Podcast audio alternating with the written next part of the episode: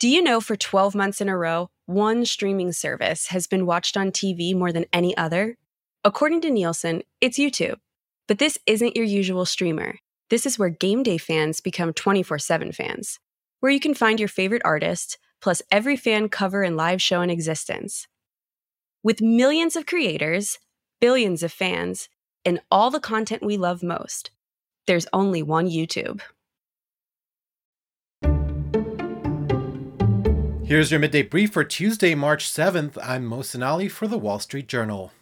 Federal Reserve Chair Jerome Powell says strong and sustained economic activity to start this year could prompt central bank officials to accelerate interest rate increases and will likely lead them to lift rates more than they expected to combat high inflation. Powell's comments delivered today before the Senate Banking Committee offered his first public acknowledgement that the pace of interest rate increases aren't set in stone. Major U.S. stock averages turned lower after Powell's remarks. Ukraine is urging residents of Kherson to evacuate amid an uptick in Russian attacks in the southern city that was retaken by Kiev's troops last fall, while pressure grows on Ukraine to vacate the besieged city of Bakhmut. Authorities say Russia fired 360 missiles at the Kherson region yesterday. The Kherson City Council have said paramedics and police officers can no longer help many victims of shelling because they themselves are coming under fire.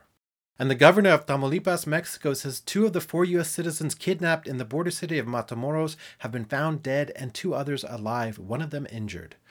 The four Americans from South Carolina were kidnapped Friday shortly after crossing into Matamoros from Brownsville, Texas. We'll have a lot more coverage of the day's news on the WSJ What's News podcast. You can add it to your playlist on your smart speaker or listen and subscribe wherever you get your podcasts. Do you know for 12 months in a row, one streaming service has been watched on TV more than any other? According to Nielsen, it's YouTube. But this isn't your usual streamer. This is where game day fans become 24 7 fans, where you can find your favorite artist, plus every fan cover and live show in existence. With millions of creators, billions of fans, and all the content we love most, there's only one YouTube.